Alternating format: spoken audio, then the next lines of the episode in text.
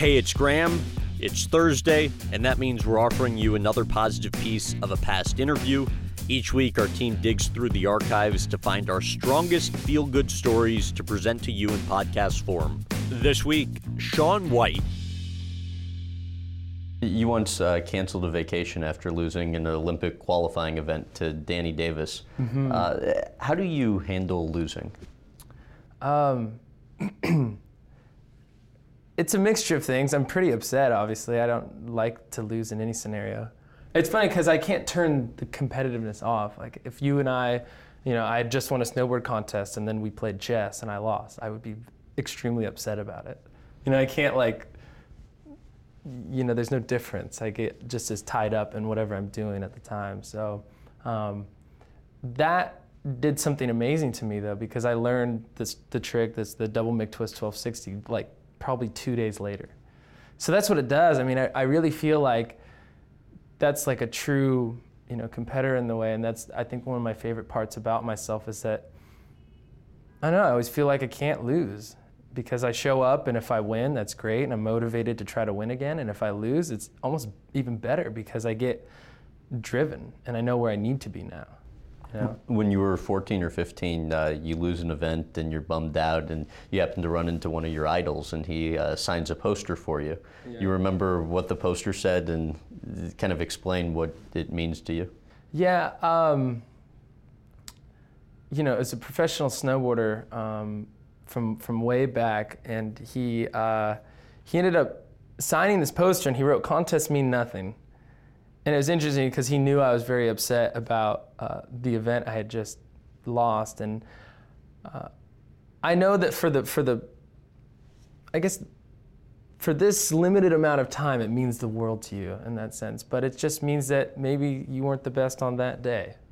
And that's how I really um, inter- interpreted what he was trying to say to me in that sense is, is like, look, like there's another event, there's another thing, like you move on, you move past it. It it doesn't really, it means a lot, but it doesn't really mean anything. As long as you're enjoying yourself and you're, and you're there and you actually put everything out on the table, then it's fine. Like I think the best scenario for me is if I, if I do everything that I can and I lose, then I'm content with that. Because it's You all are. I have. Okay. You know, it's all I have. You know, I, I entered an event, gosh, it was 2000, um, I want to say 11, and I was at X Games, and I, I walked into the slaughter because there's there's two events, especially now there's two events in in uh, the Olympics coming up. There's half pipe, which is what I've done the past two years, which is you know the two walls going downhill, and then there's another event that's called slope style, which is jumps and rails and different obstacles in one long run. Uh-huh.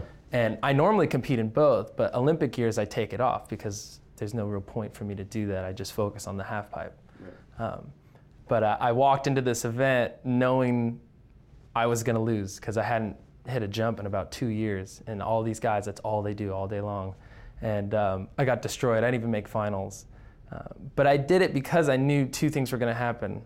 Um, first would be I knew that I would I would be really upset and get motivated to, to get better and then and then the second thing would be that I now know where the bar is at. I saw what you know my competitor that, that won that event what he did to win that event and I knew now I know now where I need to be because of that. So I really feel like if you if you look in that scenario it's like you can't really go wrong. You know there's there are no mistakes in that sense. It's just all learning. You, you said before, um, I, get stressed about everything. Um, I have so much going on, it overwhelms me sometimes. How do you cope with stress? Uh, depends. I mean, I usually skateboard, I snowboard. I mean, that's kind of how I used to do things. I mean, I get upset at school and I get upset, you know, just in family scenarios, and I'd go to the skate park. I'd be there for like three hours. I mean, but now it's that's kind of the same thing that's responsible for creating the stress or all the It is, kind it- of extra Yeah. curricular type things surrounding that, right? Yeah, I mean, it, it is and it isn't. I mean, I still like I enjoy myself. Like I, I, get fulfillment, but when I learn a new trick, it's like I've I've got something, you know. Um,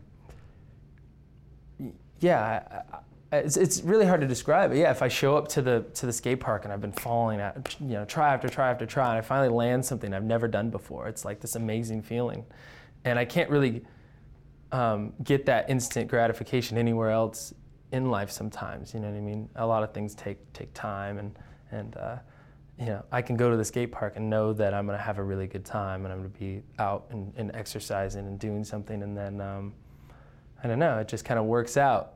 I think lately what's exciting is that the more time I spend away from the sport, the more I want to go back to it. So if Really? I'm if I'm here in New York and I'm hanging out and I'm I'm having a good time, like I start to miss my sport. And so it's like you know, the the thing that happens there is is that once I come back to it, I'm excited again. I've been snowboarding since I was six years old. I mean, for me to show up and be extremely excited to go snowboarding, that's a big deal. You know? So the time away is really good I think it's you then. just as important as the time on the hill. And I think people miss that. They, they misjudge that. It's just like I was talking about over practicing earlier.